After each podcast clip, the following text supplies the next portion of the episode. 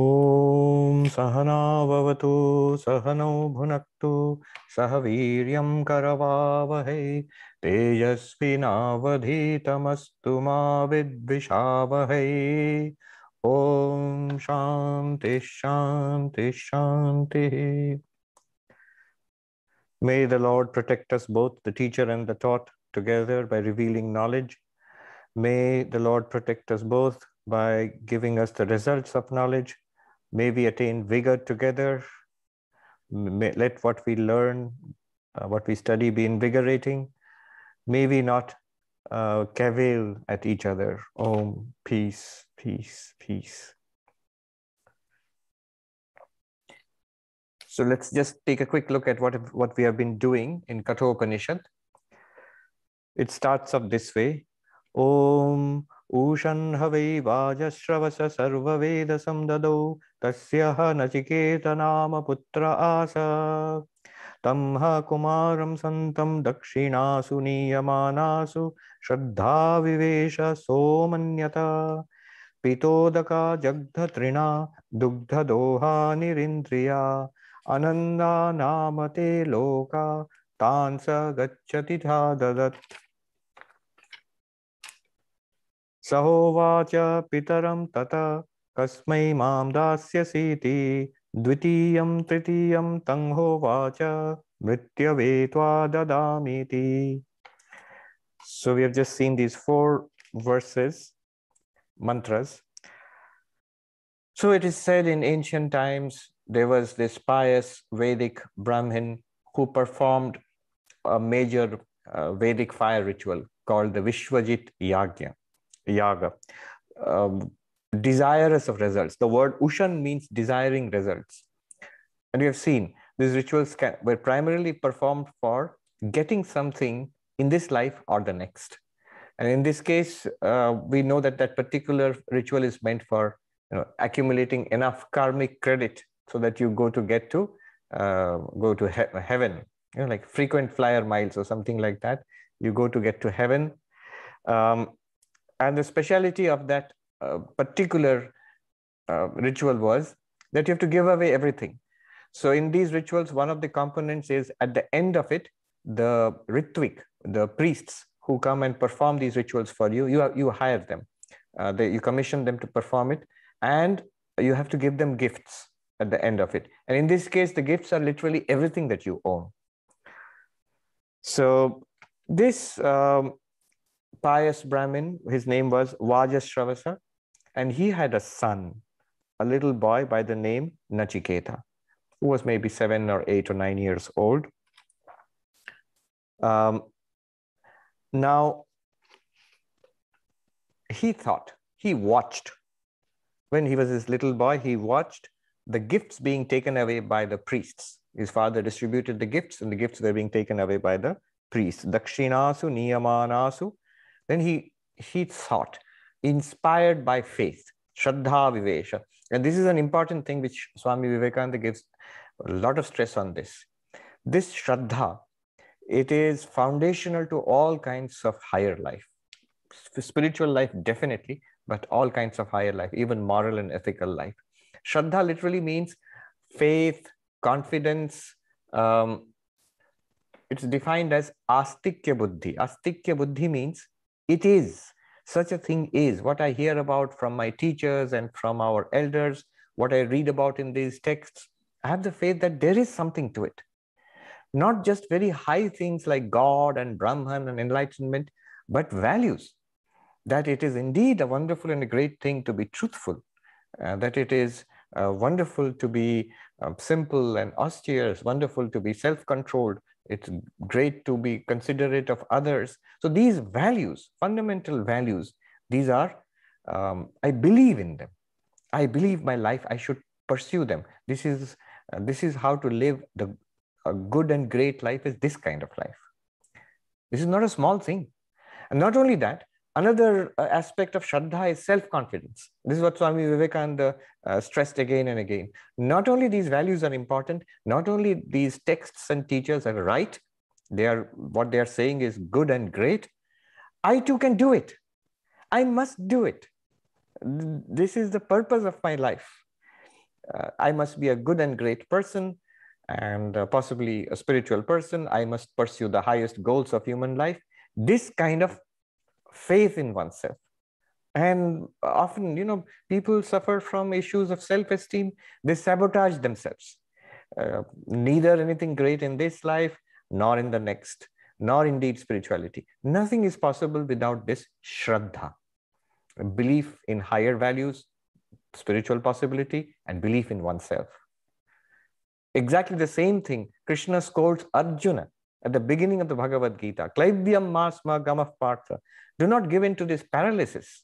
You are a great person. Regain your confidence in yourself. You're a great warrior. Uh, so, in your dharma as a warrior, and then, in, then indeed on spiritual life, I'm going to teach you about. He said all that before teaching about the Atman and Vedanta and all that. Unless one is ready to change, I want higher things in life. I want a better life, a higher, nobler life, and I can do it. I'm ready to try. Please teach me. Without this initial preparation, nothing can come. No good can come. No spiritual path. Why spiritual path? Even counseling and stuff like that will not work for you unless I have this inner willingness to change. So he had this Shraddha. This little boy had it. And he thought, so manyata. What did he think? Look at these gifts my father is giving away. These are absolutely the worst things he owns. Um, he is giving away. So there's a sort of humorous description. Cows which have drunk water for the last time, which have eaten grass for the last time, uh, which have been milked for the last time, which cannot give birth to calves, so they are old and dying probably. Uh, so the, uh, I mean, one interpretation could be that the father gave away everything and this was the last what he had and he was giving that away too. But that doesn't fly because if that was so, then Nachiketa wouldn't have thought these things. He would have just seen his father giving everything away. But he clearly thinks that his father is doing something wrong because he feels if you do this, my father, he's going to go to the worlds of sorrow. So the goal is to go to heaven. Uh, you firmly believe by performing these rituals and giving the gifts, you have enough good karma to go to heaven after death. Wonderful. Uh, but he will not go to heaven and he'll go to hell uh, by doing this. And then he goes to his father and he asks. Um, so this is the fourth mantra.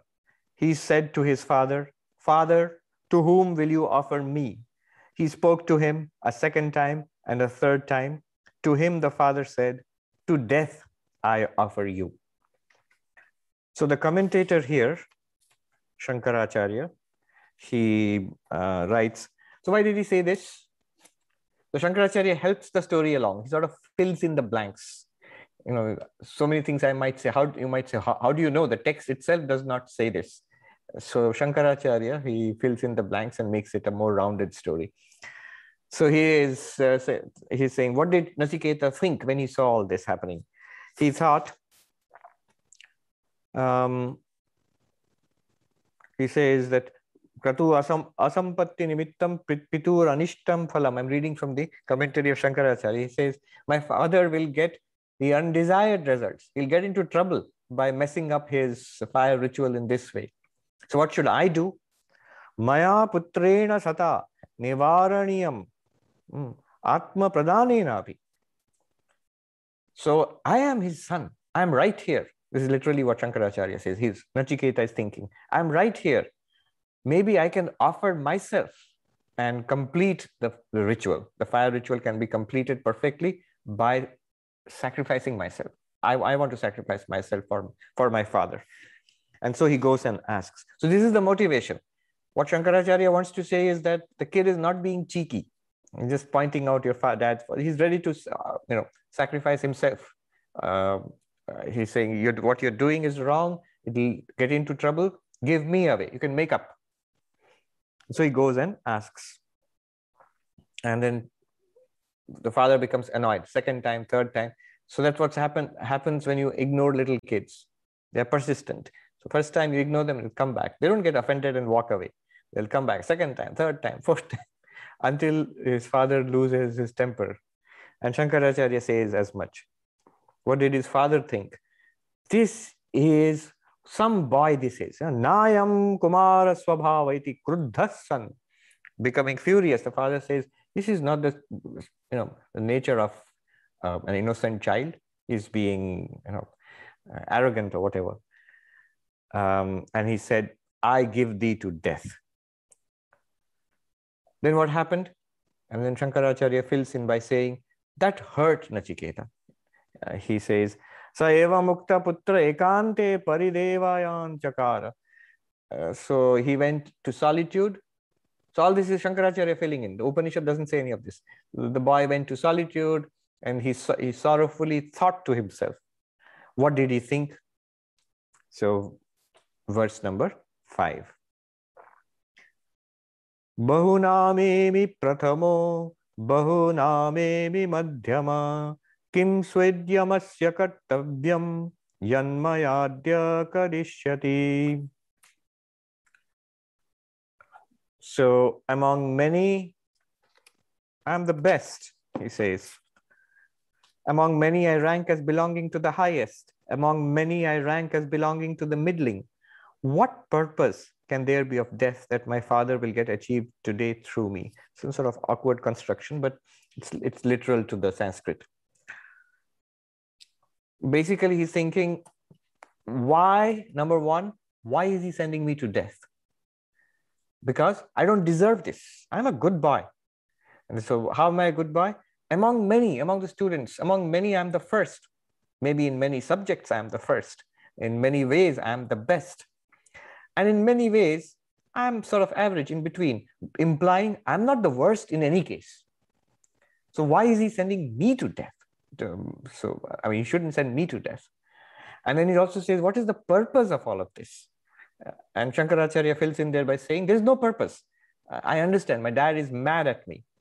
This is exactly what Shankaracharya says. So the boy understands there is no purpose actually to this. And I know this just means my father is furious with me. But this, uh, among many, I am the first, and among many, I am middling in between. This is a, a Shraddha, which Swami Vivekananda liked very much. This high self esteem. Just because my dad scolded me, I am I I don't you know break down and collapse. We have these new terms these days. You have to validate me. Um, so the teacher or in a, in a, in a job, uh, so if you're the superior or the teacher in a school, you have to continuously provide positive reinforcement, keep validating the child. True, that's good, but uh, there's a limit to that also. Uh, and now the opposite is there that the child can hold you uh, in, responsible for not validating me. You are you're criticizing me. You're not encouraging me. Um, here, look at Nachiketa. He's robust. He says, uh, I am a good person. Doesn't matter whether my dad's mad at me or scolding me. That doesn't mean make me a bad person. I'm really a good person. I'm a look. How am I a good person? Look at my life. Among um, so many other kids, I'm the best at certain things, and in many other things, I am sort of average. Nowhere am I the worst. This is a sign of healthy self-esteem. If I say I'm, I'm the best at everything, that's arrogance, or that's even like megalomania. But the idea that I have done quite well in my life, and uh, there are things I could have done better. There are things I've done just about as well as everybody else, and that's fine. That shows I'm okay, I'm good. Hmm. When we were uh, management students, we had this subject which I liked a lot. It's called transactional analysis. In those days, it was very popular. You could go to any bookshop and you would see, I'm okay, you're okay, and all of that. So I learned it from a really good expert. Uh, he was a Jesuit priest, actually, and uh, he taught us wonderfully. I really, uh, but the basic idea there is the life positions that we take with each other um, is the worst is I'm not okay, you are not okay. That means I think badly about myself, and I also think badly about others. People are, you can have a checklist. They are mean, they are selfish, they're ignorant, they are um, whatever. All I think badly about others. And I think badly about myself. I'm a loser, I'm a failure, I'm not as good as that other kid, I'm not as intelligent or as athletic or as pretty. All these things I'm thinking about myself or as popular. And it's a huge issue. Uh, isn't it going on right now? I think uh, uh, in the hearings, the Facebook uh, whistleblower hearings, uh, one of the things she was mentioning that it seems Facebook knew it was uh, toxic for teenagers. And so it's things like that. So this is one kind. I am not okay, you are not okay. And this is the worst position. And the extreme of this position is the psychopathology, you know, where people go out and shoot other people and then kill themselves. So you see, this is extreme. It's so bad, I have to uh, kill others. And I'm so bad, I have to die. So this is the worst position. The other position is also, there are two other positions possible. I'm not okay, but you are okay. That's the uh, second position. So this leads to inferiority complexes. And children generally start off that way. It's inevitable. When you're a little uh, kid and you're surrounded by adults, they seem okay. That, that, that means they're powerful, they're knowledgeable, and you're dependent on them. And I seem less capable than them. But very soon you have to come out of that as you grow up. That's all, that's what growing up about. And then the other one is the uh, I am okay, you are not okay this leads to a superiority complex, leads to arrogance and misbehavior with others. Um, sometimes people in positions of power, they have this looking down on others. So this is, uh, this is also unhealthy. And the best position is, I'm okay, you are okay. And the idea of this whole thing was that everybody should aspire to this, no matter who you are, wherever you are, spiritual, not spiritual, uh, in an organization, in a family, uh, by yourself, wherever you are, in whatever situation you are, the position to aspire to is I'm okay, you are okay. I have respect for you genuinely. I respect for myself too. So this is this was the basic idea of uh, well, this sounds like pop psychology, but it was based on very good, uh, solid psychology done uh, before uh, this book became popular. Uh, it, uh, so transactional analysis, it has a long history. Not so popular these days. Not many people talk about it these days. But look at uh, Nachiketa. He's got this I'm okay, you're okay position even as, as, a, as a kid. Um, I'm in the middle somewhere. Some people are better than me, some people are not. Um, I'm better than some others. And no point do I think there's anything wrong with me. So why is my father doing this? Obviously, he's angry. Yeah. And then he thinks, Shankaracharya adds this. Tat pitur vacha mrishamabhut. Let the words of my father not go to waste. Let it not be false. He said it out of anger, but now I have to fulfill it. So you might think that's a bit extreme, but truth was a very high value. And uh, there's so many stories again and again um, in uh, Indian, in the Puranas, uh, in the Upanishads themselves, as you see, which sets a very high store value on truth. Even here, in this day and age, Sri Ramakrishna says, one spiritual practice in this age of Kali, Kali Tapasya, he says, one spiritual practice is truth. If you can hold on to that, that purifies, that sets the, uh, that, that prepares you for enlightenment. So truth is the basis for everything good in life obviously ultimately enlightenment which we'll all come to later on. But even what his father is aiming for heaven i'm going to go to heaven um, a better future in this life in the next life. Even there truth is the basis. And nachiketa feels that his father is violating truth and therefore he will not get the result he's looking for. And he wants his father to uphold the truth and is willing to sacrifice himself for that. And therefore he now tells his father the sixth verse. Before we go ahead, so what's the best disciple, what's the middling disciple, and what's the worst disciple? Uh, this comes from a sub-commentator. So Shankaracharya is the commentator on the Upanishads, Bhashyakara. A sub-commentator called Tikakara, who writes a gloss, is Anandagiri. He wrote sub-commentaries on Shankaracharya's commentaries. So he helpfully supplies the information. Who is the best and who is middling and who is the worst. The best disciple is the one who serves the guru by understanding the intent of the guru even before being commanded. The second, the middling, is the one who waits for the command. When the guru tells him to do something, he does it. And that's, the worst is who even being told to do something doesn't do it. So that's that's the worst, the disobedient one. And um, Nachiketa thinks, I'm the best in many cases I've seen. And in some cases I've seen I'm the middle, but I've never been the, that other kind. And so why, why is my dad mad at me? Um, then he goes on. He goes back to speak to his father. Verse number six. He goes back to speak to his father. Anupashya yatha purve pratipashya tatha pare sasyamiva matyah pachyate sasyamiva jayate puna. Consider successively how your forefathers behaved and consider how others behave now. Man decays and dies like corn and emerges again like corn. So, who's this uh, saying? It's a little boy and giving a sermon to his dad. So, what's his dad like? And Shankaracharya says there that his father is standing full of remorse. So, he's adding color to the story. You know, there's nothing mentioned in the original text. Shankaracharya says, Pitaram shoka Shokavishtam Kim Maya Uktamiti. He spoke to his father. What kind of father? The father was overcome with remorse. Why was he overcome with remorse? What did I say? Thus he was overcome with remorse. What did I utter?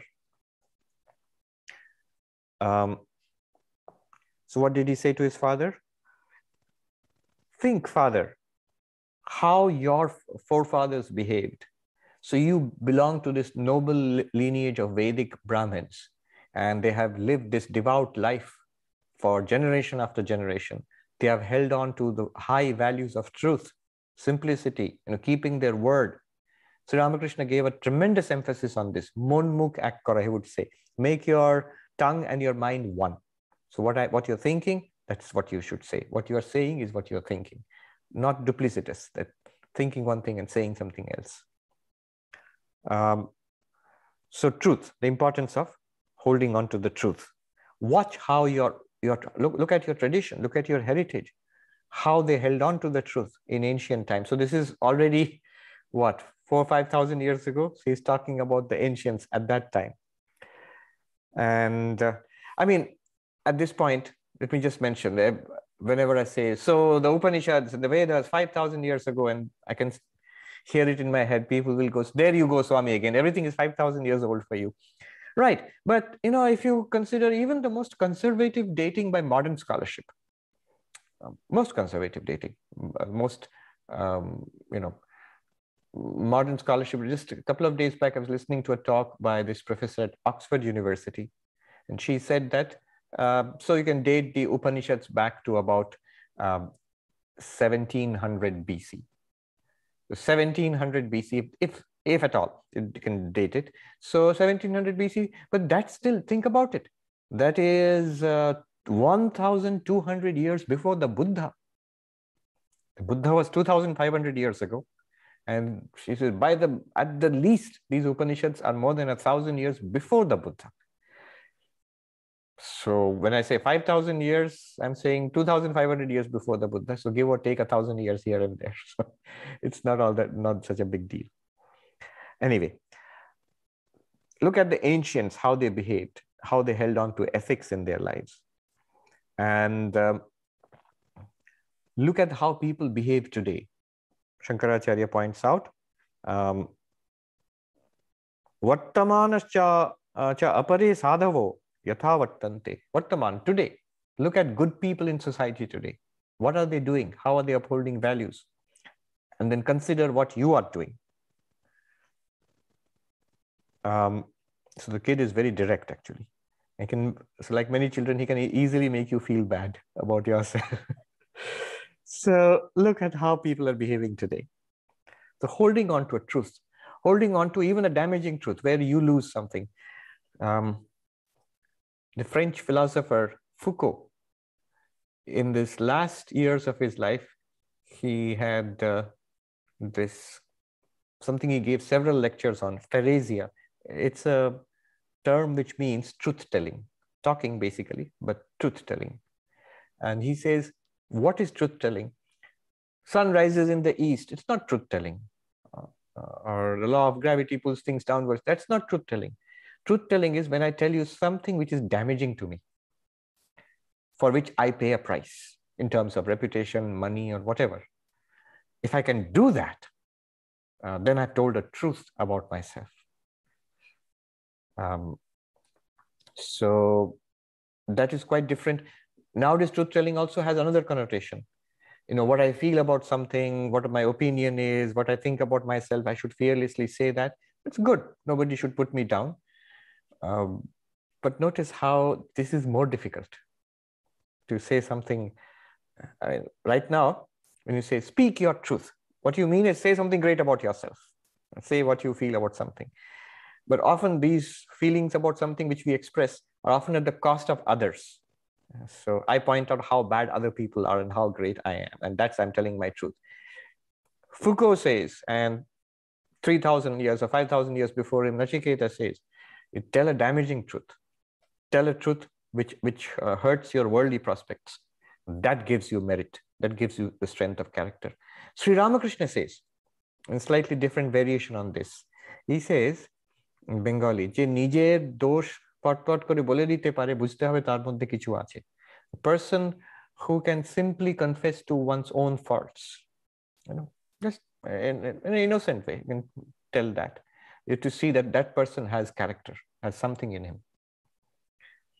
so it's difficult and he says the ancients did it and those who are here today they are also do it they are also doing it what are they not doing uh, shankaracharya writes न च तेषु मृषाकरणं वृत्तं वर्तमानं वास्ति they do not speak untruths even today you know about this uh, monk he's sort of talking about the deterioration of values in indian society um, uh, he put it very poignantly he said so a few generations ago if a man from the village was called you know, called upon to give false witness, bear false witness against somebody in court, he would say, I can't do that. I have a family. And the, the karma is so bad for telling a lie that we will all suffer. Um, I would suffer. I have, I have children and people who depend on me. We would all suffer if I tell a lie because it's such bad karma. And he says, in the same village today, the monk is saying, today, a man will go happily and tell a lie in court. And if you ask him, why did he do it? He'll say, what can I do? I have a family. This is a firm belief in the law of karma, in ethics, in consequence, in moral consequence. That has now been replaced by, I don't know about all that, but I know about the financial consequences. So I have a family, and the rich man bribed me to tell a lie in court. What can I do? I have to take the bribe because I have a family. The same excuse, you see. but one is based on a firm belief. This is Shraddha. Without that, morals, ethics are not possible. Even conventional religion is not possible. The kind where you want to be a good person and go to heaven. You won't even believe any of that. I'd rather be a dishonest person and earn extra money now rather than be a good person and tell the truth and remain poor and uh, go to heaven uh, later on. I, I won't have faith in that. Who knows? Because I am cheating. Therefore, I think everybody around me is a cheat, and certainly these uh, scriptures and texts and all, maybe they are telling lies also. So, uh, Shraddha, Astikya Buddhi, the firm faith that higher values are real.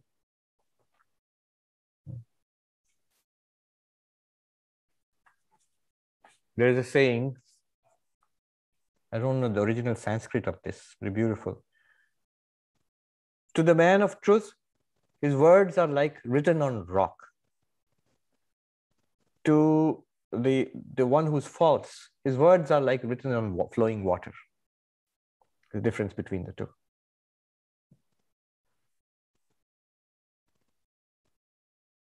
Um, there's another beautiful incident, very telling incident in the Bhagavatam, in the story of the life of Krishna.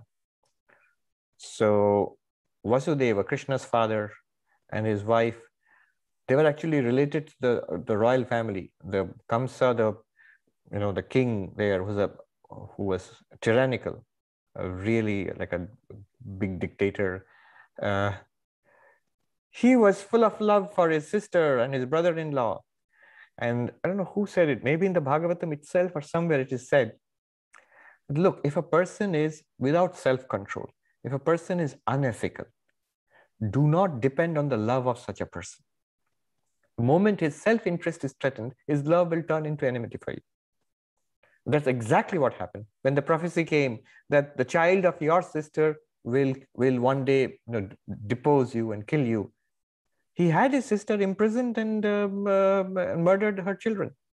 So a person who showed so much love and respect to his sister and uh, sister's husband becomes exactly like that. And you could uh, exactly the opposite. And the Bhagavatam says or where did I read it, says that you can predict it. It was, it was not unpredictable. You look at the life of that person, what that person is, and you can predict what he's going to do to you one day.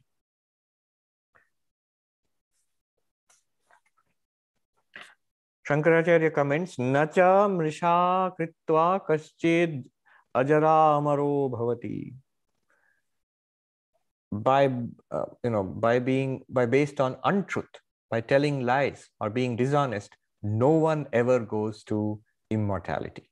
That means the highest goal, spiritual goal of freedom from uh, samsara.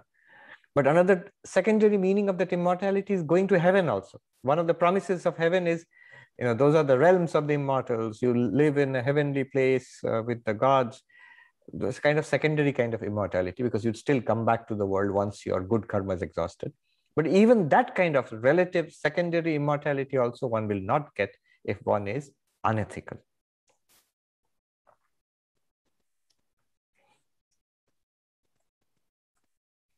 Um, you know, people say these things are Im impossible to practice today. The world is so full of um, lies and deceptions. You can't survive if you're going to be truthful. I'm not so sure. Uh, re review after review, and especially I was reading uh, stuff on corporate ethics several years back after the Enron scandal and all the, the collapse. Um, the one thing that people wanted in corporate life from managers, middle management, and higher management was integrity. They didn't want you to be smart. They didn't want you to be extra clever. Great if you can increase shareholder value and all that. Ultimately, we want you to be honest with us. So integrity is valued. Uh, but the point here is, yes, with integrity, you will succeed in this life. You will go to heaven afterwards also. But if the push comes to shove, if it's a choice between integrity and success, you must choose integrity and truth, even at the at the cost of remaining poor. It'll he'll come to that soon. Um, then he gives a beautiful example. Like the corn in the field, such is our life. It's pretty biblical because in the Bible, you get this corn reference, corn of the field reference again and again and again. So, like the corn of the field, such is our life. Like the corn of the field, people die, go to death. And like the corn of the field, they're reborn again. What does that mean? Shankaracharya says, Yata sasyamiva matya manushyaha patyate jirno mriyate. With just because, because in this life, people are dying all the time. They become jina, they become old and they go diseased and then they die. The bodies die again and again. And dying is not the end of the uh, end of life. You come back again. Mritvacha sasyama uh, iva ajayata. After death, one again is reborn like the corn of the field. Uh, and so this is not good news. You get to repeat the same stuff again and again. Avir bhavati, they come, come back again. Avir bhavati punaha, again. Evam anitye jivaloke kim shakaranena. So in this transient, momentary, temporary life, what's the point of uh, you know abandoning truth and and taking recourse to falsehood. What will you get by committing such terrible karmic sins? Because everything that you get your life itself will go away very soon. Why not hold on to something that is uh, that is solid, that's eternal, seems abstract, but it's solid, eternal, which is truth. Hold on to that. Uh, and Shankaracharya says, Palaya Atmana Satyam, hold on to your truth. A very modern kind of language. Your, your truth. We say no, your truth or my truth. He says, hold on to your truth. Because life is short. Just the opposite of, you know, you live only once, YOLO philosophy uh, YOLO philosophy. So I can tell lies, I can do whatever because you're living only once. Just the opposite. He's saying because life is short, because everything will go away, hold on to something that is eternal. Um, the, the fact that I told the truth, I did the right thing. That's great.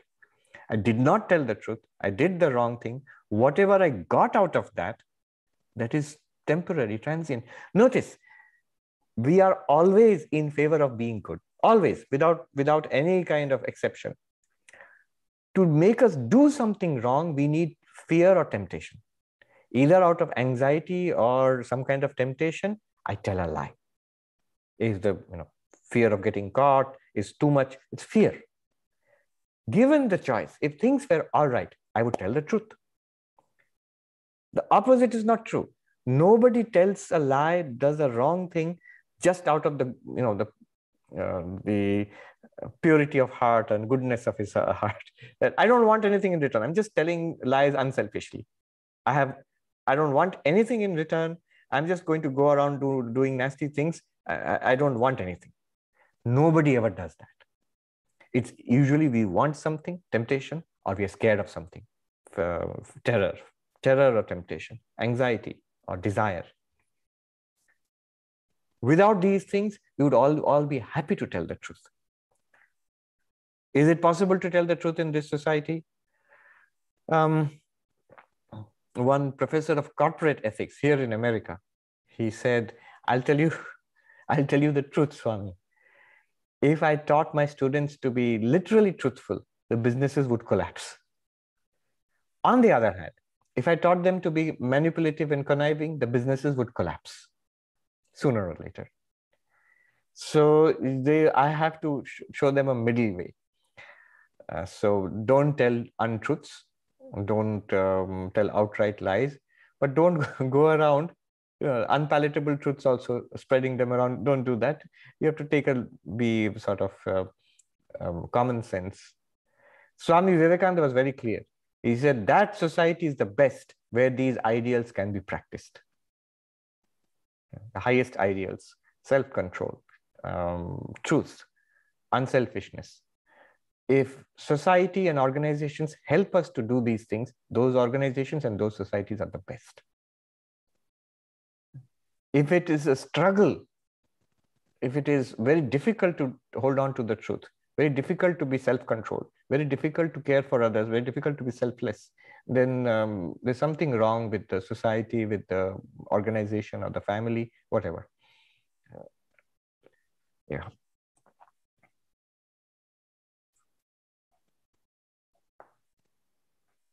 Somebody is asking what is the name of the professor. I'm not going to tell you.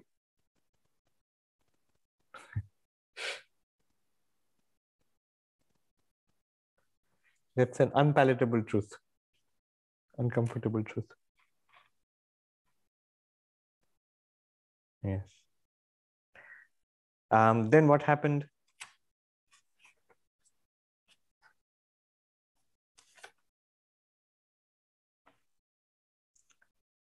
So hold on to the truth. We are going to die anyway. Why not hold on to the truth? And notice, you want to go to heaven. It's only by holding on to the truth. Nothing that you get here, all the cows that you manage to save here, uh, they are not going to follow you to heaven. So you're going to lose all of that. You're going to get old. You're going to die, Father. And the only way you want to get to heaven, only way you're going to get to heaven is to hold on to the truth. See, you're shooting yourself in the foot by telling a, telling a lie. You are destroying the, the, the traditions of your forefathers. You're setting a bad example to society at present, and you're not going to get what you want. So hold on to your truth. Palaya Atmana Satyam. Hold on to the, your, your truth, O Father. And send me to the house of death because you said so. send me to the house of death. You see this theme coming again and again. You see Raja Harishchandra, who, uh, who is known for telling the truth and who suffered terribly, the king Harishchandra. He had to give away his kingdom. It was a test. The gods were putting and the rishis were putting him to a, through a test. And he went through terrible sufferings for that. Um, Ramachandra, Lord Rama himself. So his father had to hold, Dasharatha had to hold on to the truth because of a promise he had given. And because his father tells him to go to the forest in exile, he, hold, he does it because he wants to hold on to the, um, he wants to make his father's words come true. Truth is important. Here's a funny story. Uh, it comes from, you know, like uh, the oral tradition of Pandits. So once um, I was attending this workshop on Nyaya, the Indian system of logic, and there's a school called Navya Nyaya, the neo, neologic, the school of neologic. But neologic, remember, it's India, so the neologic is also a thousand years old. It comes from uh, um, this uh, Tarka of Gangesha, who lived about a thousand years ago. So it's an extraordinarily subtle system and complicated system of logic. And we were studying, it was in Calcutta in the Institute of Culture. A Pandit had come so, so the university professors, they wanted to show the university students what a traditional Pandit was like. So they got a traditional Pandit of uh, Navya Nyaya, Anjaneya Shastri. I still remember. So they flew him over from Benares. He stays in Benares. They flew him over to Calcutta to give a talk um, to the university students. I remember there were Jadavpur University students there in that workshop. I was also there. So the Pandit um, was a very interesting character the day before the talk at the Institute of Culture where I was staying, I saw this uh, rather strange looking gentleman who was wearing a vest, not a shirt, and a, and a dhoti. And I immediately realized this must be the logic, the Pandit of logic. And he was rushing around. He said, Swami, can you give me some water of the Ganga? I said, Yes. Um, are you Anjaneya Shastri, the Pandit? He said, Yes, yes, I've come for the. So I said, Oh, you so you've come. I'm so glad you've come to give us a talk on logic. And he said, Oh, logic. No, no, no, no. I'm not interested in that. That's just an excuse. I want to go to the temple of Kali, Dakshi, uh, Dakshineshwar Kali. So this is my, my chance to come to Calcutta so I can visit the temple and worship uh, the Divine Mother. So you see the traditional outlook. So professor is having him over for a workshop. And he says, that's just an excuse. I get a free plane ticket to Calcutta and then I can go to worship uh, Kali. So he comes to the class next day and uh, he has to speak in Sanskrit because he doesn't know English. So he's, the whole talk was in Sanskrit, I think a little bit of Hindi in between. And I had the feeling that the university students were feeling a little superior to this person who couldn't speak English, maybe. When he started teaching, oh my God, all those old texts, the commentaries and the sub commentaries and the sub sub commentaries, he has it all memorized. He just, it's like a torrent coming out of it. And we were all, we had all handouts. We were all left flipping pages here and then trying to follow him because he was moving so fast. And the whole thing was memorized. It was such an impressive demonstration. Uh, people were um, taken aback, they were stunned. And uh, then he said, look, logic, Nyaya should always be studied with Vedanta uh, with the highest teachings of spirituality. To realize, to attain enlightenment is the goal. For to help that, you need logic to study Vedanta. That much. That's the point. And he could see people were a little skeptical. You know, modern students, so we are studying logic as logic. I mean, who who wants enlightenment and all that? So he said, "Let me tell you a story. When the Lord Rama was exiled from his kingdom, he went with his wife um, Sita, Mother Sita, and his brother Lakshmana to the forest. And then he reaches the ashram of Gautama, the sage Gautama. He reaches the ashram. Now, sage Gautama is the founder of the system of logic. He is the one who has written the Nyaya Sutras. So he is the grandmaster of the Indian system of logic. So he reaches that. Now you can imagine they are workshopping this new thing their master has come up with. It's called logic. They have discovered this thing for the first time, and they are the, all the students. You can imagine the novices in the ashram. They're all full of it. That uh, um, what is this wonderful uh, subject our master has discovered? It's or or invented. It's called logic. Gautama, who is himself the writer of this, uh, the sutras of logic, he is the master of logic himself. He notices his uh, students' childish enthusiasm for, for the subject he is himself teaching. And to teach them a lesson, he tells Ramachandra, you know, what's your, uh, what's this problem I hear about? You have been exiled from your kingdom. You are supposed, you're the crown prince. You are supposed to be crowned the king. Uh, and now you have been thrown out into the forest. It's so unjust. Why don't you tell your problem to my students and they'll apply logic and come up with a solution to your problems? So Ramchandra tells the whole story, how his father had given his word and then he was tricked into uh, exiling him so that his younger brother can now take the throne. And uh, so he has to go. Today he's a, he's a beggar. He doesn't have anything. Yesterday he was the crown prince and his wife has chosen to follow him into poverty and hardship and his younger brother is loyal to him and that's why they are here. And so they decided to do the best they can and live in the forest. So the students get together you know, they brainstorm workshop uh, what do they call it? Focus group. And then they come up with a solution. And they say ramchandra we've got the perfect solution. You go back to ayodhya your kingdom. Put your father in you know coup. Put your father in jail. And uh, um, you we can clearly see you are qualified to be the king and it is for the good of the kingdom. It's not for your own sake. Clearly you'll be a much better king than the, those other people. And so for the good of the kingdom for the good of many it's perfectly justified. And what your father and the other people in the court have done is completely unjust. Uh, so just throw them into into jail. And don't worry about this you know promise and truth keeping and all that. Uh, the whole point is to do good to society. So this whole thing it you know game theory we have gamed the whole thing it comes out very well and Gautama, who knew this would be the result, he smiles and he looks at um, Ramchandra and he asks, Well, Lord, what do you think of this new system of thought I have invented? Uh, logic. Ramchandra smiles and he says, Shrigalatvam bhaje. He says, Those who have mastered this system of thought, uh, in the next life, they'll be born as foxes and jackals. so this is the the pandit. He's himself a, a of logic, and he's he told this story to the stunned gathering. You know, don't be over fond of of your logic. There is a purpose to this, and the purpose is higher life, of spiritual, ethical life, and spiritual life. Uh, logic by itself is guarantees you a rebirth as a fox in the next life. Um, so he said it is a tradition among all of us traditional pundits that Vedanta and logic, they go together. Grammar, logic, um, in textual interpretation, they're all there for helping Vedanta, for, for getting enlightenment. Then he goes to the house of death. The little boy goes to the house of death. Here, a skeptic might ask, a logician might ask, how with this body? How did he go? Where is the house of death? I have no answer to those questions. He just goes to the house of death, and that's it. Um, then what happens? So he reaches the house of death, but um, all this you have to fill up. The story takes a, an abrupt jump forward.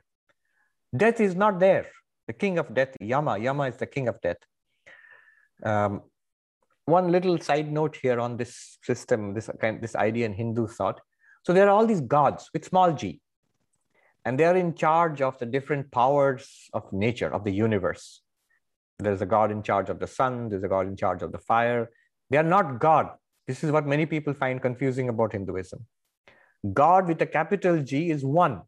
It's exactly the same as in the monotheistic systems. There is one reality behind all of these just as it is behind all of us.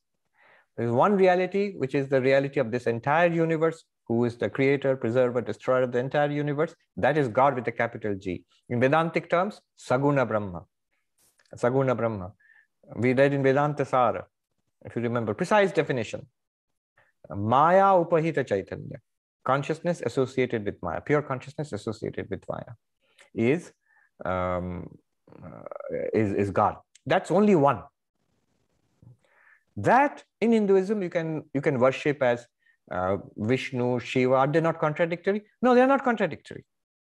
God is infinite, in essence formless, and therefore can appear in any number of forms uh, to the devotees. After all, the Hindu, Hindu idea is, Vedantic idea is, it is God alone who is appearing as this universe. If God can appear as you, me, him, and her, and plants and trees, and, and blue whales, and dolphins, and stars, and quarks, why can't God appear as Vishnu or Shiva or Durga? Why not? So God can appear in many forms and can be worshipped in many forms and many names. And so you have this vast technology of worship, of spiritual practice. Vast, a sort of, it's an incredible thing which they have generated, uh, the ancient Hindus.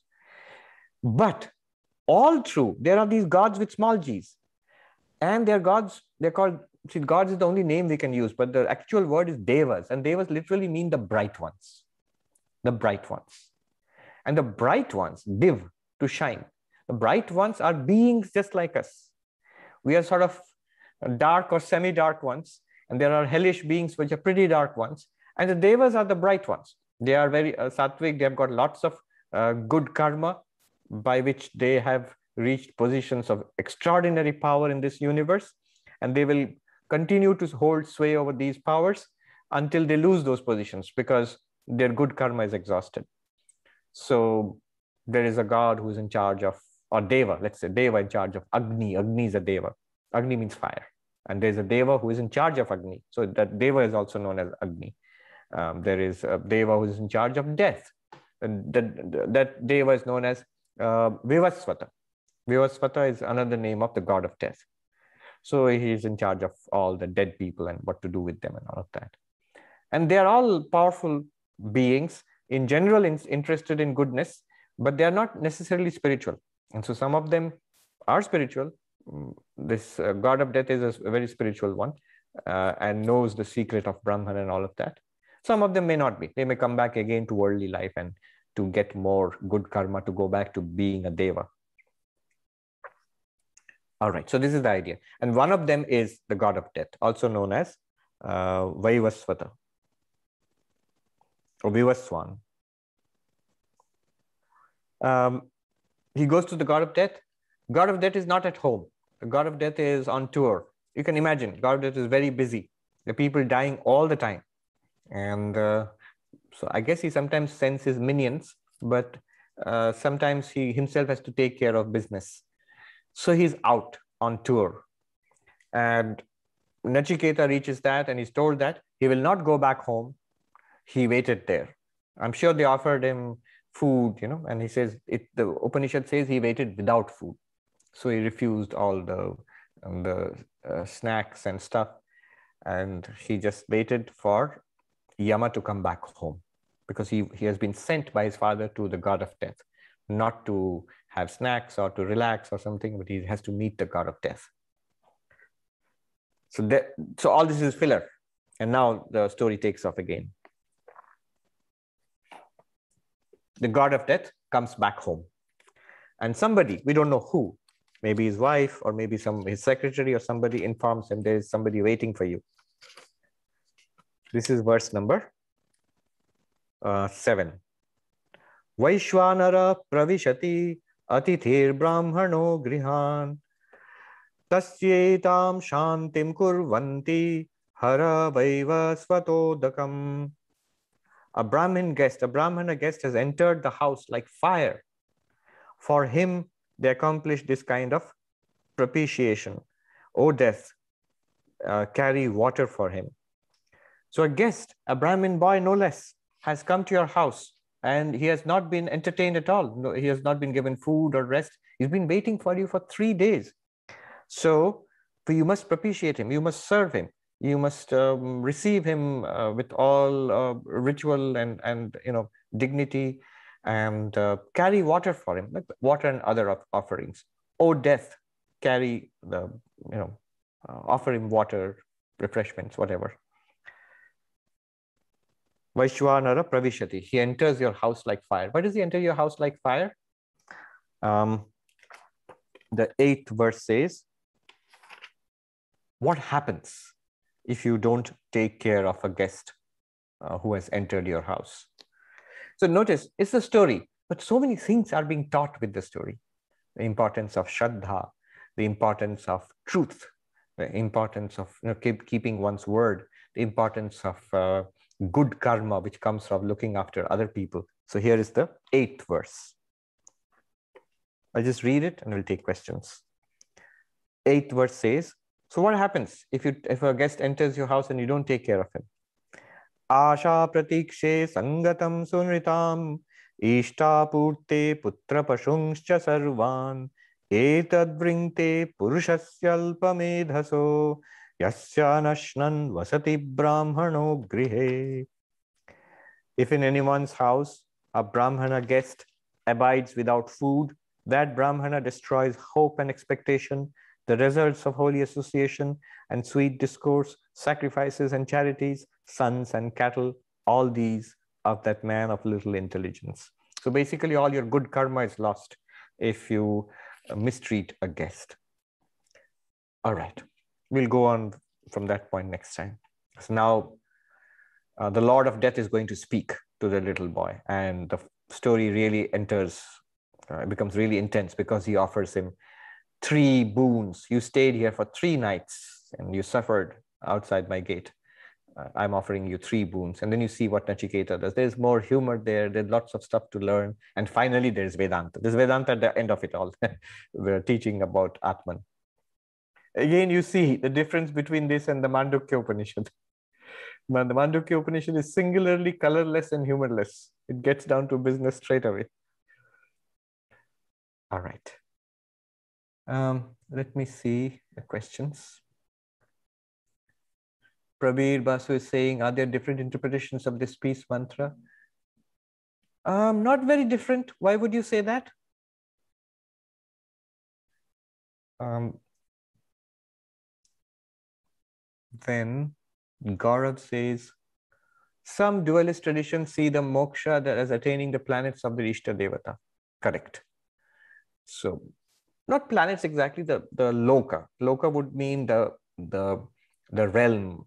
It's not particularly a planet or anything but yes. So gaudiya vaishnava's goal is to attain goloka in vrindavan eternally enjoy by having the five types of relationship with krishna. I think you mentioned in one of classes that these lokas are real. Are you making concession to people who see this world in terms of duality?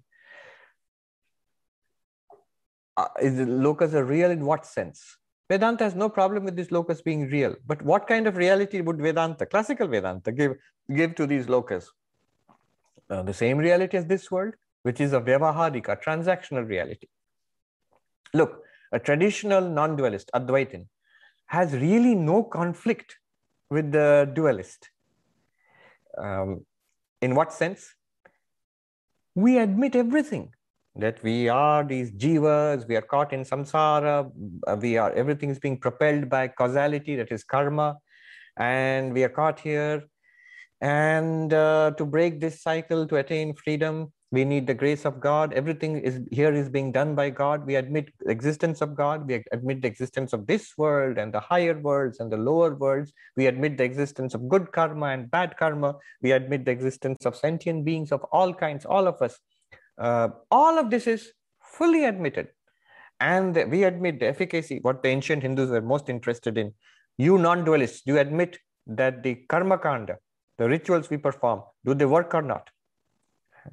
Or in later, and this I'm quoting a sadhu, the traditional uh, ritualistic Hindus would be suspicious of the non-dualists. They said, you know, these fellows, do they believe in uh, pilgrimages? Do they believe in uh, puja? Do they believe in the holy Ganga and, and a dip in the in the holy river?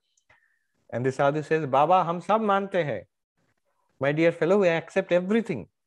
Rituals and pilgrimages and a dip in the Ganga, take as many dips as you want.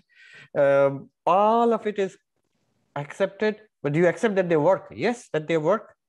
That they lead you to moksha also. Yes, they lead you to moksha also. Moksha in the sense of not coming back to this world, eternally existing in the plane with God, with um, and then there are different kinds of moksha which the Vaishnava schools speak of. Salokya, you stay in the same realm as God. Um, in if you were a Gaudiya Vaishnava, it would be Goloka. If you are another kind of Vaishnava, it would be the um, the Vaikuntha. So, uh, or if you are a worship of the Divine Mother, Devi Loka. I know this gentleman who's been an American gentleman who's been in uh, Vedanta for many, many years, decades, and uh, uh a very serious practitioner, very quiet, in, uh, inward, introverted. And uh, so I asked him, so your goal is, what, what do you think you are going to attain, that liberation, moksha? He said, no, I want to go to Devi Loka and, st- and stay in the presence of the Divine Mother.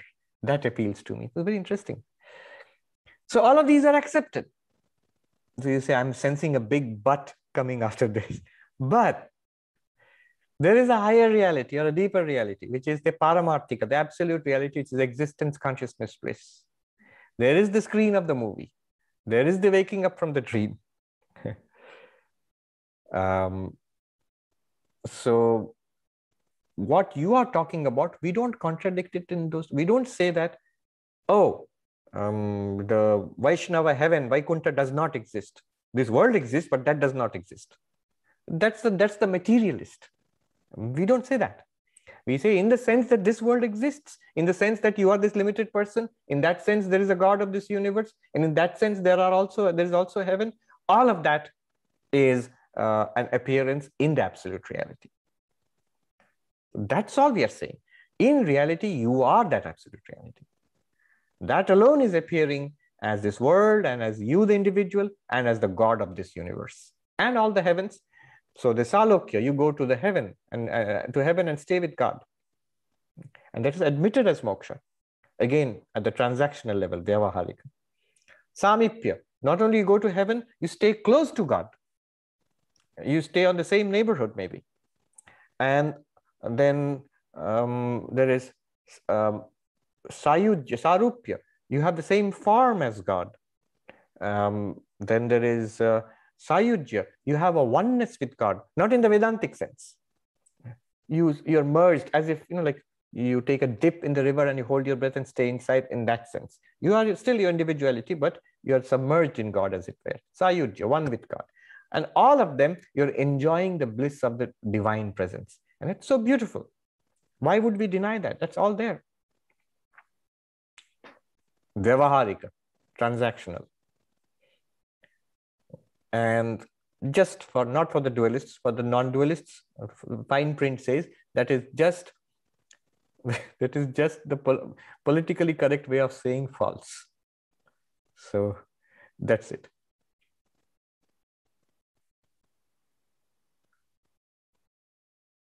I think Gaurav, what he's saying, after understanding Advaita Vedanta from I'm rereading Bhagavatam, I'm finding conclusions of Bhagavatam are purely Advaitic. Yes, correct.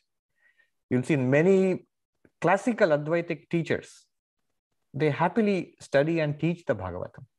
Many. They, they see no contradiction at all. It's a beautiful text which uh, beautifully synthesizes, harmoniously synthesizes knowledge and devotion. Correct, I agreed entirely.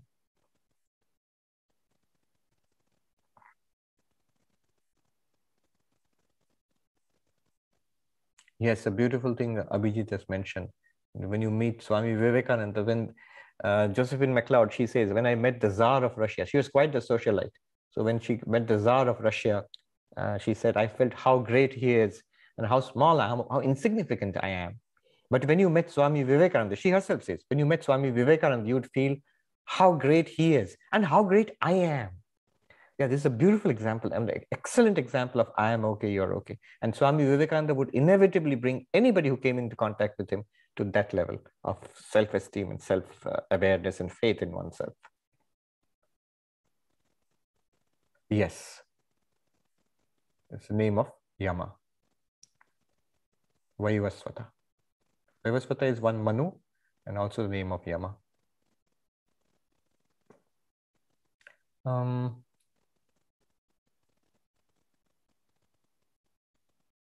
Gloria says, was the surrender of Jesus to the crucifixion primarily demonstration of integrity on his part? Um, you could say that, regardless of the political and religious implications. I never thought of it that way. As I generally think of it in the sense, the traditional Catholic interpretation, that as a sacrifice of, uh, of uh, God, or the God, Son of God. which is the manifestation of grace, which basically, from a Vedantic perspective, is also very understandable. That we have this tremendous load of karma on us. All the teaching and all of that doesn't seem to ultimately work unless we get a push, a help from God. And so, an avatar is somebody who can do that. Christ did it, and every avatar can do that, can help us. Siddhartha says, in the Mahabharata, Krishna asks Yudhishthira to lie, rather be deceiving. In order to make Drona stop fighting, Yudhishthira does this and his chariot touches the ground, which I imagine to be metaphor that he's now a mortal like anyone else. He was following Krishna's advice when he lied. Would that stop him from reaching immortality? No, it wouldn't. But he would still have to suffer the consequences of uh, telling a lie, which he immediately saw that he's just uh, like anybody else. But the Mahabharata and the Ramayana, they are such rich texts uh, I was telling somebody that Upanishads, which we are reading now, or the Bhagavad Gita, um, they are very neat texts in the sense that they tell you the philosophy uh, and spiritual practices. But when that Upanishad meets life, Gita meets life, then you have Ramayana and Mahabharata, which are much more messy and complicated texts. And that just shows you life is not going to be as neat as Aparoksha Anubhuti or Drigdrishya Viveka it's uh, going to be more like Mahabharata or Ramayana. All right, we'll just take a comment from Prabir Babu and wrap up here. Maharaj, first of all, um, uh, Pranam, first of all, uh, that, that was a mistake. I, I confused it with another mantra. Uh, but I just wanted to tell you about, you were talking about um, this, the highest uh, relationship between Guru and Shishya is when the Shishya can, the disciple can actually predict what the Guru is uh, thinking. And that's so the best, a, best kind of disciple, yes. So there is a talk by Swami Siddharanandaji on Swami Virajanandaji, who he was serving. And he says that he had a very difficult time to satisfying Swami Virajanandaji until he realized that he has to he has to predict what he wants uh, in, to do. And, and ultimately he did that. Right, right. It's a very was... beautiful talk that if you look at it's available on YouTube, I think. Yes. Swami yes. Sridharanji speaking about his reminiscences of senior monks on, on Swami Virajanandaji. So notice it's not that the guru needs all this. It's just a way of training the disciple. Just a way of training the disciple. Swami Brahmananda once, he would scold his disciples very harshly for small things. And then once he explained why he did that, he said, if you disobey me in small things, one day you will disobey me in big things also, in great things also the spiritual instructions will not work unless you follow me impl- implicitly. Okay. Om Shanti Shanti Shanti Hari Om Tat Sat Shri Ramakrishna Arpanamastu